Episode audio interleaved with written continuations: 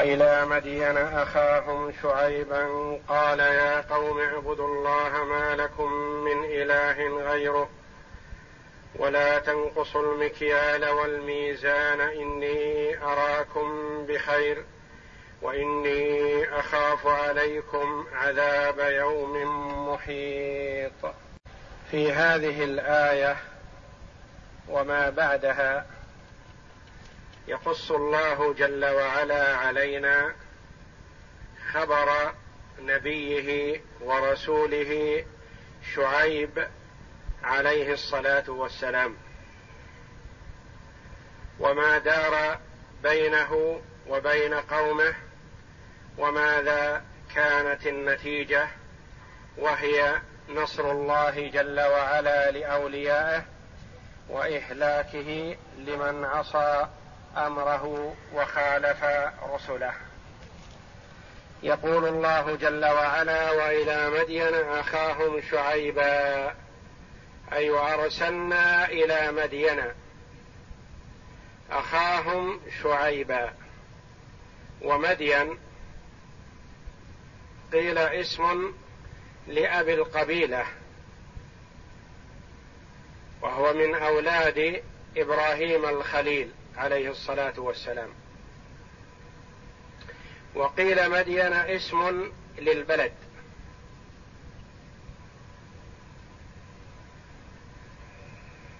وهذه تقع بين الحجاز والشام في حدود في منطقة الأردن وما حولها. وإلى مدين أخاهم شعيبا أرسل الله جل وعلا إليهم أخاهم في النسب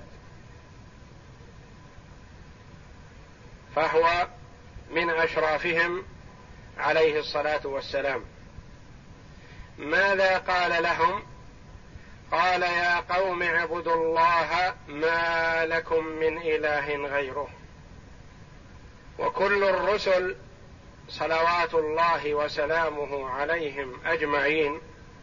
أول ما يبدأون به دعوة أممهم إلى توحيد الله جل وعلا فهو أهم المهمات وأوجب الواجبات وهو أساس لجميع الطاعات. لأن العبد لا تنفعه طاعة ما لم تعتمد على توحيد الله جل وعلا وإفراده بالعبادة. أي عمل يعمله العبد إذا لم يكن مبنيا على عقيدة وتوحيد لله جل وعلا فإنه لا ينفع صاحبه. لا ينفعه في الدار الآخرة. وأما الإحسان والعمل الحسن من الكافر في الدنيا لعباد الله فالله جل وعلا يجزيه عليه ويثيبه عليه في الدنيا. ولا يبقى معه وله شيء يقدم به في الدار الآخرة. العمل الذي يعمله الكافر والمشرك يثاب عليه في الدنيا. وأما ثواب الآخرة فهو مقصور على من وحد الله جل وعلا. لأن المشرك لا ينتفع بعمل في الدار الآخرة أبدا. ولهذا كانت دعوة الرسل صلوات الله وسلامه عليهم تبدأ قبل كل شيء بتوحيد بالدعوة إلى توحيد الله جل وعلا. ونبينا محمد صلى الله عليه وسلم بدأ بذلك حينما دعا قومه وحينما أرسل الرسل إلى الجهاد أمرهم بأن يدعو الناس إلى توحيد الله. وحينما قال لمعاذ بن جبل رضي الله عنه لما بعثه إلى اليمن إنك تأتي قوما من أهل الكتاب فليكن أول ما تدعوهم إليه شهادة أن لا إله إلا الله وفي رواية إلى أن يوحدوا الله. فهذا أهم ما يكون. وإذا أتى المرء بتوحيد الله جل وعلا وحد الله وأفرده بالعبادة وأخلص العمل له نفعه العمل بإذن الله وإن قل.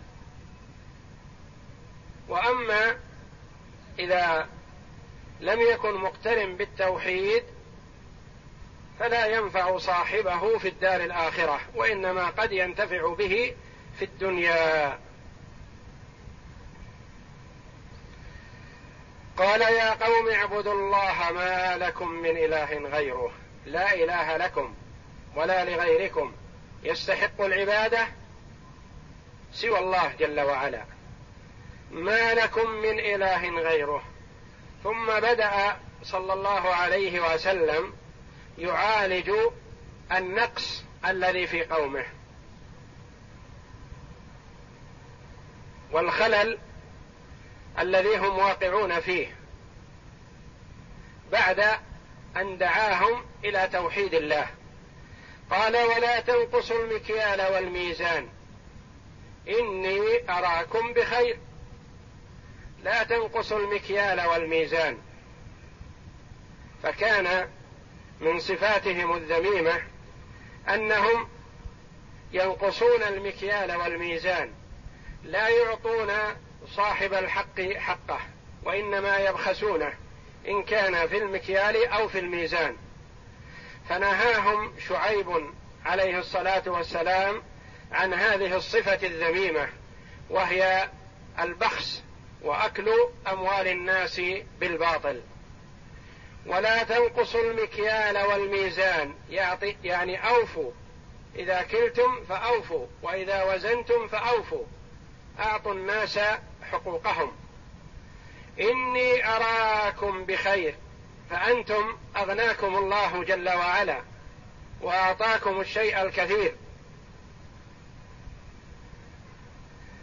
فلا تأكلوا أموال الناس بالباطل. لا تدخلوا على أموالكم الكثيرة تدخلوا عليها الشيء اليسير من أموال الناس فيهلكها ويذهبها ويذهب البركة. والمال الحرام إذا خالط المال الحلال أفسده. فالمال الحرام يفسد المال الحرام إذا خالطه. إني أراكم بخير. أنتم في غنى عن أكل أموال الناس بالباطل. أنتم في غنى عن بخس المكاييل والموازين لأن الله أعطاكم من الحلال ما يكفي. وإني أخاف عليكم إن استمررتم في هذا الفعل.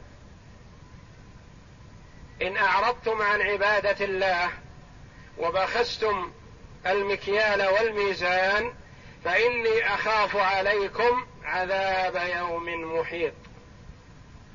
عذاب يوم محيط. يحيط بالظالمين فلا يفلت منه ظالم. وهل هذا العذاب عذاب الدنيا أو عذاب الآخرة؟ أو هما معا؟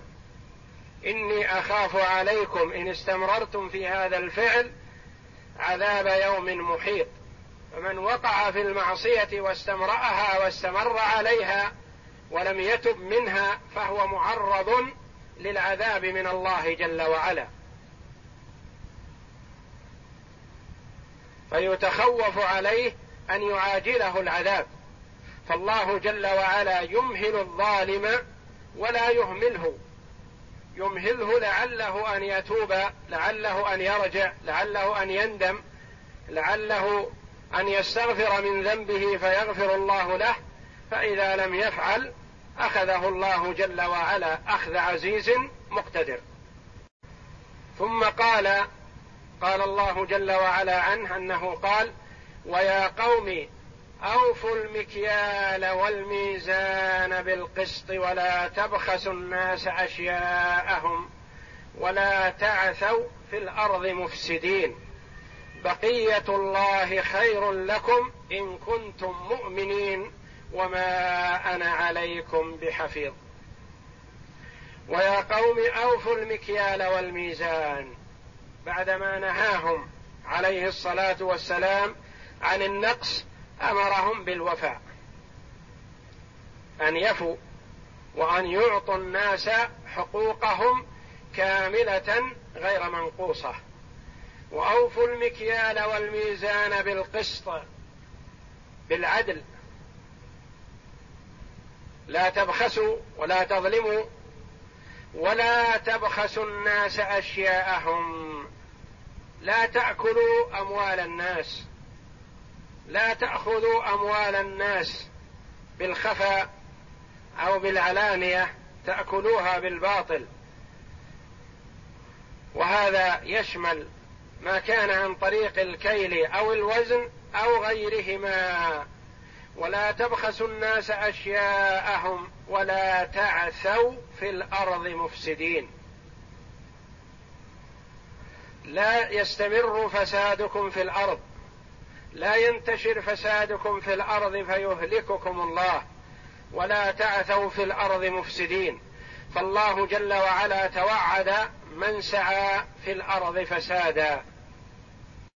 ولا يقال إن في هذا تكرير في قوله ولا ويا قوم أوفوا المكيال والميزان بالقسط وقوله ولا تبخسوا الناس أشياءهم. وإنما هذا زيادة تأكيد وتحذير لأنهم درجوا على هذه الخصلة الذميمة. فيحتاج إلى إقناع. اولا نهيهم عن البخس والنقص ثم أمرهم بالوفاء ثم نهيهم عن أكل أموال الناس بالباطل من أي طريق. لأنهم أعطوا اموالا وهم في غنى ولكنهم لم يكتفوا بما أحل الله لهم فخلطوا مع أموالهم الحلال اموالا حراما. فاحتاج عليه الصلاة والسلام أن يحذرهم من ذلك تحذيرا بليغا مؤكدا. ثم قال بقية الله خير لكم إن كنتم مؤمنين. بقية الله ما يعطيكم الله جل وعلا من الكسب الحلال هو خير لكم وإن قل من المال الحرام وإن كثر لأن المال الحرام عاقبته إلى قل لا يستمر إما أن يذهب عن صاحبه أو يذهب صاحبه عنه قبل أن يستفيد منه. بقية الله خير لكم فما يعطيكم الله من كسب حلال خير وأفضل لكم من الكسب الحرام وإن قل الحلال وكثر الحرام. فالمال الحلال وإن قل فهو أنفع لصاحبه. بقية الله خير لكم إن كنتم مؤمنين. إن كنتم مصدقين فيما أقول لكم وأحذركم منه. وتريدون ثواب الله وترجون رحمته وتخافون عقابه. إن كنتم مؤمنين فاكتفوا بما أعطاكم الله جل وعلا من الحلال واتركوا الحرام. وما أنا عليكم بحفيظ. لست بحفيظ لأعمالكم. ولا أعلم عن كثير مما تفعلون. وإنما الله جل وعلا هو المطلع على أعمالكم. لا تخفى عليه خافية وهو الذي يجازيكم عليها.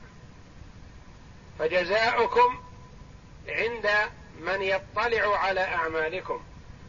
ولا تظنوا أنكم إذا أخفيتم الأمر عني سلمتم بل الله جل وعلا مطلع على ما تظهرون وما تخفون مطلع على ما تسرون وما تعلنون. وما أنا عليكم بحفيظ. أي بحافظ لأعمالكم ومحيط بها. فالله جل وعلا هو الحافظ لأعمالكم. ماذا أجابوا به؟ قالوا يا شعيب أصلاتك تأمرك أن نترك ما يعبد آباؤنا أو أن نفعل في أموالنا ما نشاء. إنك لأنت الحليم الرشيد. قالوا يا شعيب أصلاتك تأمرك أن نترك ما يعبد آباؤنا؟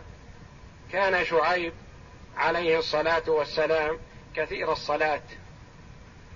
قالوا له أصلاتك تأمرك أن نترك ما يعبد آباؤنا من الآلهة؟ يعني هذا من أمر صلاتك ومن وحي صلاتك. وقيل المراد بالصلاة هنا القراءة لأنه كان يقرأ عليهم ويذكرهم. أصلاتك أي أقراءتك. لأن الصلاة أكثر ما فيها القراءة كما قال الله جل وعلا وقرآن الفجر إن قرآن الفجر كان مشهودا والمراد الصلاة. أصلاتك تأمرك أن نترك ما يعبد آباؤنا لأن آباءهم كانوا يعبدون آلهة كثيرة وكل قوم أو أهل بيت أو جماعة لهم إله وصنم يعبدونه من دون الله. قالوا هل صلاتك تأمرك أن نترك ما يعبد آباؤنا وأن نطيعك فيما تأمرنا؟ أو أن نفعل في أموالنا ما نشاء أو أن نفعل في أموالنا ما نشاء. أو هذه يجوز أن تكون معطوفة على قوله تأمرك أن نترك أن نترك في أن نفعل في أموالنا ما نشاء لأنهم هم يفعلون في أموالهم ما يشاءون. فكأنهم يقولون هل صلاتك تأمرك أن نترك فعلنا في أموالنا ما نشاء؟ نحن نريد أن نفعل في أموالنا ما نشاء من أخذ وعطاء وكسب حلال أو حرام. فهل صلاتك تأمرك أن نترك فعلنا في أموالنا ما نشاء؟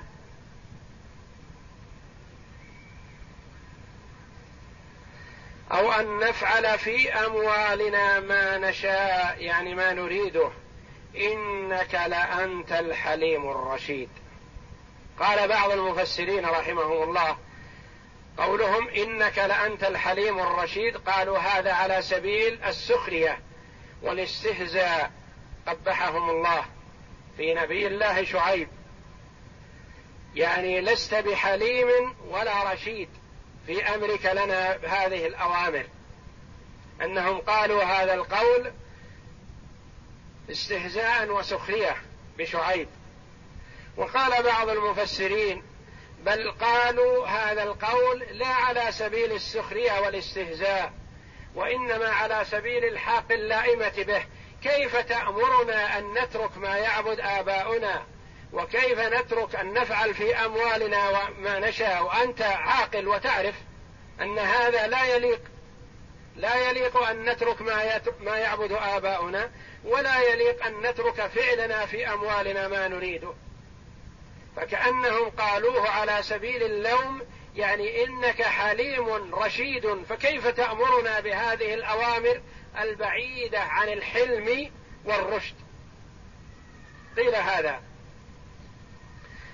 إنك لأنت الحليم الرشيد والحليم هو المتأني صاحب الحلم والرشيد هو المعتدل في تصرفه بأنه لا يتصرف تصرفا سيئا بل تصرفه تصرفا حكيما. ماذا أجاب به إياهم بعد هذا القول وهو عليه الصلاة والسلام كان يجيبهم جوابا مقنعا. وقد قال عنه النبي صلى الله عليه وسلم إن شعيب خطيب الملائكه خطيب الأنبياء لأنه كان فصيح مع قومه وهو عربي خطيب الأنبياء. قال يا قوم أرأيتم إن كنت على بينة من ربي ورزقني منه رزقا حسنا. أرأيتم؟ يا قوم ما دمتم تقولون إنك حليم رشيد؟ تعترفون لي بهذا؟ وأنا على بينة من ربي على علم وبصيرة من الله جل وعلا. ورزقني منه رزقا حسنا. رزقني منه رزقا حسنا. العلم والنبوة إلى هذا. رزقني رزقا حسنا. المال.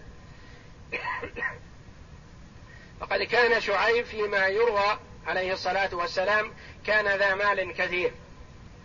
ورزقني منه رزقا حسنا. يعني أعطاني مالا كثيرا طيبا حلالا. لا كنتم ترون هذا وتعرفونه فكيف تخالفون أمري؟ وما أريد أن أخالفكم إلى ما أنهاكم عنه. ما أريد خلافكم. ولا آمركم بشيء وأتركه. ولا أنهاكم عن شيء وأفعله. فأنا كما وصفتموني الحليم الرشيد وقد أعطاني الله جل وعلا رزقا حسنا وأنا على بينة من ربي وأنا آمركم بأمر أسارع إليه وأنهاكم عن شيء أبادر في الانتهاء عنه فلم تعصونني؟ قال هذا القول لإقامة الحجة عليهم عليه الصلاة والسلام. وما أريد أن أخالفكم إلى ما أنهاكم عنه. فإذا أراد الآمر بالمعروف أن يسارع إلى امتثال أمره فليبادر لفعل ما يأمر به. فليبادر إلى فعل ما يأمر به. وإذا نهى عن منكر فليبادر عن الانتهاء عما نهى عنه. ليطاع في ذلك. وأما إذا كان يأمر بالمعروف ولا يأتيه وينهى عن المنكر ويأتيه فالناس في الدنيا لا يطيعونه. وفي الآخرة والعياذ بالله هو من أشد الناس عذابا يوم القيامة. ومن أول من تسعر بهم النار. كبه تسعر به النار يرى الرجل يوم في النار يجر أقتابه يجر أمعاءه فيقال له يا فلان ألم تكن تأمرنا بالمعروف وتنهانا عن المنكر؟ فما الذي أوقعك فيما نحن فيه في النار؟ فيقول والعياذ بالله كنت آمركم بالمعروف ولا آتيه وأنهاكم عن المنكر وآتيه. فالحذر الحذر من أن يأمر الإنسان بخير ويجتنبه. أو ينهى عن شر ويقع فيه. وما أريد أن أخالفكم إلى ما أنهاكم عنه. إن أريد إلا الإصلاح. ما أريد إلا الإصلاح. أريد لكم الخير. أريد لكم الاستقامة. أريد لكم أن تعم أن تعملوا بالمعروف. وأن تنتهوا عن المنكر وتبتعدوا عنه. إن أريد إلا الإصلاح ما استطعت يعني استطاعتي قدرتي. لا آلوكم أبذل لكم ما أستطيعه من نصح وإرشاد وتوجيه. إن أريد إلا الإصلاح ما استطعت وما توفيقي إلا بالله. التوفيق والهداية بيد الله جل وعلا. يقول أنا أبذل النصيحة وأدلكم على الخير وأسابق إليه وأنهاكم عن الشر وأجتنبه. وأدلكم على خير ما أعلمه لكم وأنهاكم عن شر ما أعلمه لكم. وأما التوفيق فليس إلي ولا بيدي. وما توفيقي إلا بالله هو الموفق وحده. فالهداية التي بمعنى التوفيق والإلهام هذه بيد الله جل وعلا وحده وليست بيد الرسل ولا بيد الأنبياء ولا بيد الدعاة إلى الله جل وعلا على بصيرة. وما توفيقي إلا بالله عليه توكلت وإليه أنيب. توكلي عليه وتجرد عليه الصلاة والسلام من حوله وقوته وأنه يبذل ما يستطيعه من نصح وإرشاد لكن الهداية والتوفيق بيد الله وفوض أمره إلى الله جل وعلا فقال عليه توكلت. وتقديم الجار والمجرور يفيد الحصر. عليه توكلت فعليه توكلت أبلغ من توكلت على الله.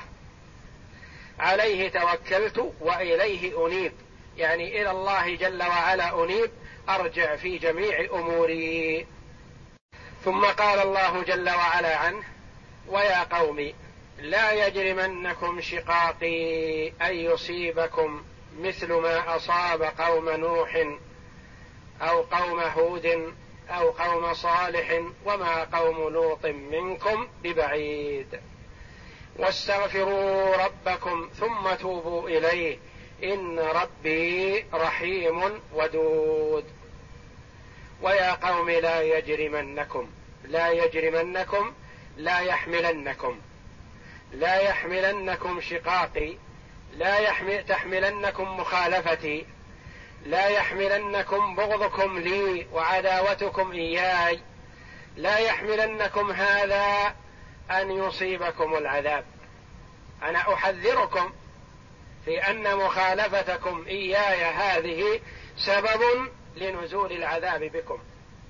ثم حذرهم ووعظهم وأنذرهم ما نزل بالأمم القريبة منهم قبلهم.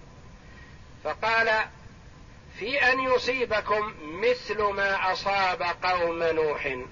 ما الذي أصاب قوم نوح؟ الغرق. أغرقهم الله جل وعلا. أو قوم هود. ما الذي أصاب قوم هود؟ الريح العقيم. أو قوم صالح. ما الذي أصاب قوم صالح؟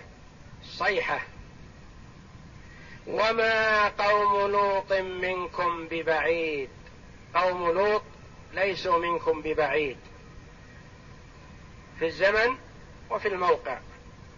لأن موقع مدين قريب من مكان قوم لوط. وزمانهم قريب من زمانهم. وأدركوا أخبارهم. وما قوم لوط منكم ببعيد. تذكرون ما الذي حل بهم. وكيف أهلكهم الله جل وعلا؟ ففي هذا نذارة وتحذير وتخويف بما حصل للأمم السابقة.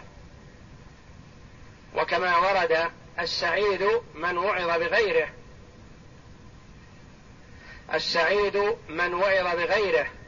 فالإنسان العاقل الموفق يتدبر ويتأمل ما حل بالظالمين ويخشى أن يقع به ما وقع بهم.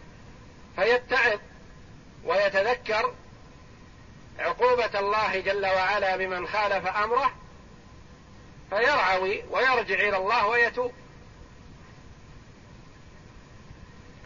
وما قوم لوط منكم ببعيد واستغفروا ربكم. استغفروا ربكم عن شرككم وعبادتكم غير الله. استغفروا الله جل وعلا وتوبوا إليه. ارجعوا إلى ربكم واندموا على ما فرط من معاصيكم واعزموا على أن لا تعودوا إلى فعل المعاصي مرة ثانية.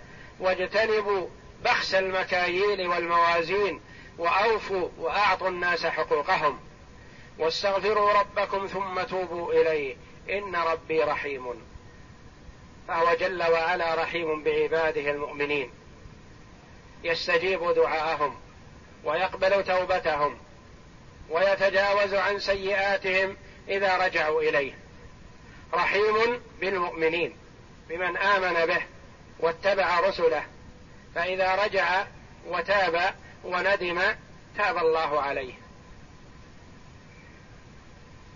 قل يا عبادي الذين أسرفوا على أنفسهم لا تقنطوا من رحمة الله إن الله يغفر الذنوب جميعا إنه هو الغفور الرحيم. وأنيبوا إلى ربكم وأسلموا له من قبل أن يأتيكم العذاب ثم لا تنصرون. ثم توبوا إليه.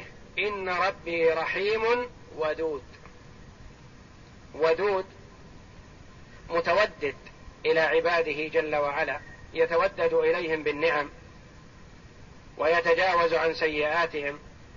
ويضاعف لهم الحسنات ويقبل الحسنة من عبده وإن قلت ويثيبه عليها وينمي لعبده الصدقة فهو يتودد إلى عباده بالنعم. أو ودود بمعنى مودود أي توده العباد لعظم نعمه جل وعلا. إن ربي رحيم ودود. ثم أجابوا عن قوله ذلك ودعوته وتحببه إليهم وترغيبه إياهم عليه الصلاة والسلام بالعمل الصالح أجابوا بقولهم فيما قص الله لولا رحطك لرجمناك وما أنت علينا بعزيز. قال يا قوم ارهطي أعز عليكم من الله واتخذتموه وراءكم ظهريا إن ربي بما تعملون محيط. قالوا يا شعيب ما نفقه كثيرا مما تقول. قالوا يا شعيب ما نفقه ما نفهم كثيرا مما تقول. وهم عرب وهو عربي عليه الصلاة والسلام. ولكنهم صم بكم عن الحق والعياذ بالله. قلوبهم مغلفة عن الحق وإلا يعرفون كلامه ويدركون معناه. لكن من أعمى الله بصيرته فإنه لا يفهم الحق مهما دعي إليه ووضح له القول. قالوا يا شعيب ما نفقه ما نفقه كثيرا مما تقول يعني يخفى علينا كلامك ولا نفهمه. وإنا لنراك فينا ضعيفا وأنت إنسان ضعيف. لا نخافك. ولا قيمة لك عندنا. ويروى أنه كان أعمى البصر عليه الصلاة والسلام. معنى ضعيف يعني أعمى أو لا قيمة لك عندنا. وإنا لنراك فينا ضعيفا ولولا رهطك عشيرتك وجماعتك وقبيلتك وإن لم يكونوا على دينك. لكنهم تأخذهم الحمية لو بطشنا بك لقامت الحرب بيننا وبينهم. فنحن نتركك من أجل جماعتك وعشيرتك وقبيلتك التي تنتمي إليها. ولولا رهطك لرجمناك. ولولا رهطك لرجمناك. لقتلناك بالرجم بالحجارة. وهذه الطريقة هي أشد وأشنع أنواع القتل. ولهذا جعلها الله جل وعلا للزاني المحصن. من زنى وهو محصن قد تزوج فإنه لا يقتل بالسيف ولا يقتل بالبندقية وإنما يقتل بالرجم بالحجارة حتى الموت. يرجم بالحجارة حتى الموت. فقال هؤلاء قبحهم الله لنبيهم عليه الصلاة والسلام لولا رهتك لرجمناك لقتلناك شر قتلة.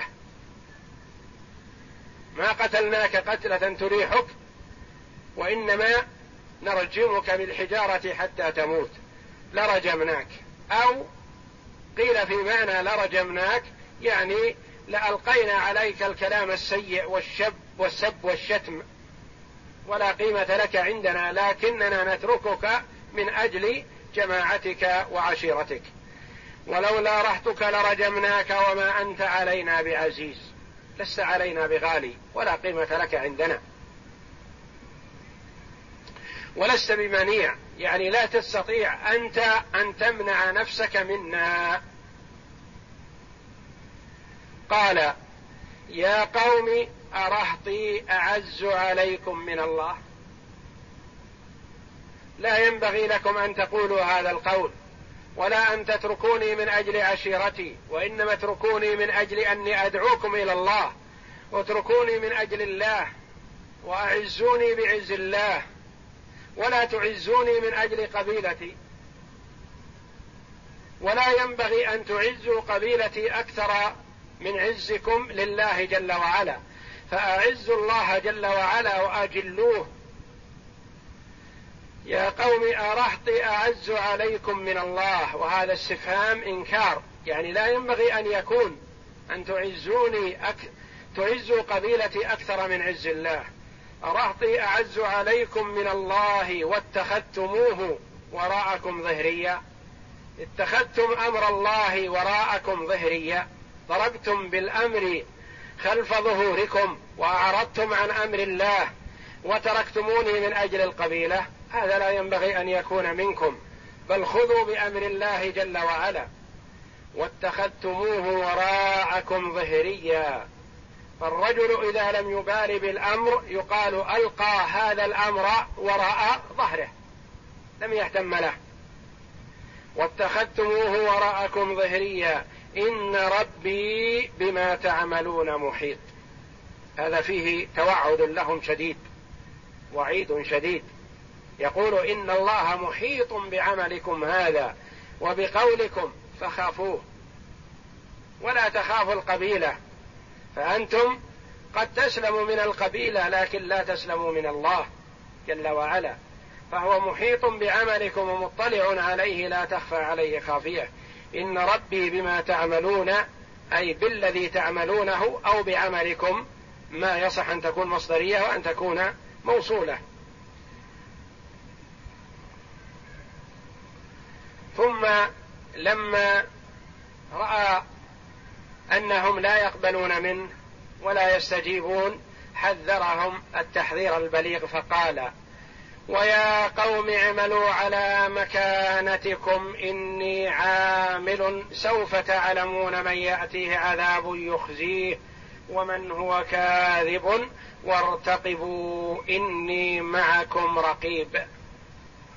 ولما جاء أمرنا نجينا شعيبا والذين آمنوا معه برحمة منا وأخذت الذين ظلموا الصيحة فأصبحوا في ديارهم جاثمين كأن لم يغنوا فيها. ألا بعدا لمدين كما بعدت ثمود. ويا قوم اعملوا على مكانتكم. ويا قوم اعملوا على مكانتكم. اعملوا على عملكم وعلى طريقتكم وعلى الطريقة التي تسيرون عليها. وإني عامل على ما أنا عليه. أنتم اعملوا على ما أنتم عليه وأنا عامل على ما أنا عليه. هذا قاله عليه الصلاة والسلام لما يئس من استجابتهم وأراد توعدهم وتحذيرهم. اعمل على ما أنت عليه وأنا عامل على ما أنا عليه. ويا قوم اعملوا على مكانتكم يعني طريقتكم التي أنتم عليها إني عامل. سوف تعلمون من يأتيه عذاب يخزيه. العذاب قريب وسوف للتسويف المتوقع. سوف تعلمون من يأتيه عذاب يخزيه يحل به الخزي في الدنيا مع عذاب الآخرة فيما بعد. سوف تعلمون من يأتيه عذاب يخزيه ومن هو كاذب. هل أنا أم أنتم؟ هل أنا كاذب على الله؟ فالعذاب يحل بي. أم أنتم كذبتم رسول الله وكفرتم بالله؟ فالعذاب يحل بكم أنتم. ومن هو كاذب وارتقبوا انتظروا. ترقبوا الأمر فإن الأمر متوقع. انظروا هل يحل بي العذاب أم يحل بكم؟ وارتقبوا إني معكم رقيب مترقب. فإني مترقب العذاب ينزل بكم. وارتقبوا إني معكم رقيب. قال الله جل وعلا ولما جاء أمرنا أمر الله جل وعلا بإهلاك قوم شعيب أهل مدين. ولما جاء أمرنا نجينا شعيبا والذين آمنوا معه. أنجى الله عبده ورسوله ونبيه شعيب عليه الصلاة والسلام ومن آمن معه. من العذاب النازل على القوم. والذين آمنوا معه برحمة منا بنعمة منا لا بحولهم ولا بقوتهم. وإنما الله جل وعلا أنجاهم من العذاب برحمته وفضله. وأخذت الذين ظلموا الصيحة. وأخذت الذين ظلموا الصيحة. أهلكهم الله جل وعلا بالصيحة. ويقول ابن عباس رضي الله عنه ما أهلك الله أمتين بعذاب واحد إلا ما أهلك به أهل مدين وقوم وثمود. أهلكهم الله جل وعلا جميعا بالصيحة التي قطعت قلوبهم في صدورهم فسقطوا على الأرض جاثمين. مع ما أنزل من العذاب في أهل مدين زيادة على الصيحة كما ورد في آيات من القرآن. وأخذت الذين ظلموا الصيحة فأصبحوا في ديارهم جاثمين. ساقطين على الأرض هامدين موتى. وورد في آيات أخر في سورة الأعراف أن الله أهلك أهل مدين بالرجفة رجفت بهم الأرض وممكن أن يجتمع الأمران الرجفة والصيحة. وقال في آية أخرى عذاب يوم الظلة عذاب من السماء. فقد أرسل الله عليهم عذابا من السماء مع الصيحة مع الرجفة من الأرض. وأخذت الذين ظلموا الصيحة فأصبحوا في ديارهم جاثمين هالكين ساقطين على الأرض لا أرواح فيهم كأن لم يغنوا فيها كأن لم يقيموا في الأرض ولم يغتنوا فيها بغنات. جاءهم العذاب فأهلكهم الله فكأنهم لم يوجدوا ولم يتنعموا في الأرض بنعمة كأن لم يغنوا فيها الا بعدا لمدين. أهل مدين وهم قوم شعيب عليه الصلاة والسلام. أبعدهم الله جل وعلا وأهلكهم. ألا بعدا لمدين كما بعدت ثمود. كما أهلك الله جل وعلا ثمود. قوم صالح عليه الصلاة والسلام. وفي هذه القصص العظيمة يقص الله جل وعلينا جل وعلا علينا ما حصل للأمم السابقة موعظة وذكرى. لنتعظ بذلك وننتفع به فمن كان له قلب انتفع بالموعظة والقصص. وهذه قصص واقعة حقيقية بخبر الله جل وعلا وليست كقصص القصاص تركيب كلام على كلام وذكر تخويف لا أصل له بل هذه أحسن القصص كما قال الله جل وعلا وهي أشياء حقيقية يقصها الله جل وعلا على عباده للذكرى والاتعاظ. فمن كان له قلب أو ألقى السمع وانتبه لما يقال استفاد من هذا من هذه القصص استفاد منها واتعظ واتقى أمر الله جل وعلا وأصلح حاله ونفسه وعمله وراجع نفسه وحاسبها فإن كان عاملا بطاعة الله جل وعلا زاد من ذلك واجتهد وإن كان مقصرا في أمر من الأمور التي يأمر الله جل وعلا بها استدرك وعمل صالحا قبل أن يباغته الأجل. فالمؤمن يتعظ بالمواعظ والذكرى والقصص ومن كان في غفلة وجهل وذهول ونسيان وإعراض عن الحق لا يستفيد من القصص أبدا ويبقى على معصيته واغتراره بالله جل وعلا حتى يأتيه الأمر وهو في غره وغافل عن عذاب الله. والله أعلم وصلى الله وسلم وبارك على عبده ورسول نبينا محمد وعلى آله وصحبه أجمعين.